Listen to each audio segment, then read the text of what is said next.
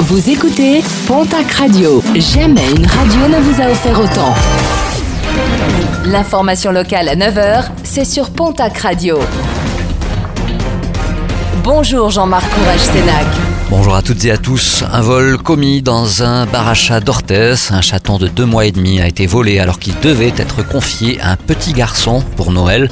Une information rapidement relayée sur les réseaux sociaux. Les responsables du bar en appellent à la conscience de la personne qui a commis ce geste. Appel à la générosité lancé sur Internet suite au vol de la recette du loto du Cyclo Club de Tarnos, quelques 7000 euros samedi dernier.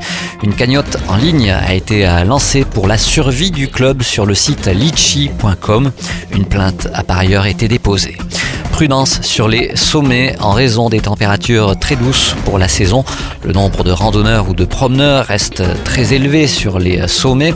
Des personnes souvent mal équipées et mal préparées, d'où la multiplication ces derniers jours de petits bobos des petits bobos qui pourraient avoir de plus graves conséquences, des randonneurs qui se font également surprendre par la tombée rapide de la nuit avec des possibilités d'égarement.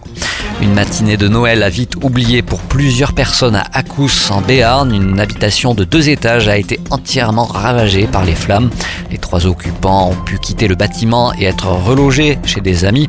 Trois personnes ayant inhalé des fumées mais sans aucune conséquence sur leur santé. Une enquête a été ouverte pour déterminer l'origine exacte de ce sinistre. Des traditions disparaissent, d'autres moins glorieuses apparaissent. C'est désormais devenu un réflexe dès le matin même du jour de Noël. Sur Internet, des milliers d'annonces fleurissent et proposent déjà les cadeaux non désirés par ceux qui les ont reçus. Un phénomène qui prend de l'ampleur d'année en année. Et puis en sport rugby, Vincent Etcheto a annoncé qu'il ne sera plus entraîneur des arrières de l'Aviron Bayonnais la saison prochaine. Annonce faite par le principal intéressé lui-même dans un message posté hier matin sur Twitter.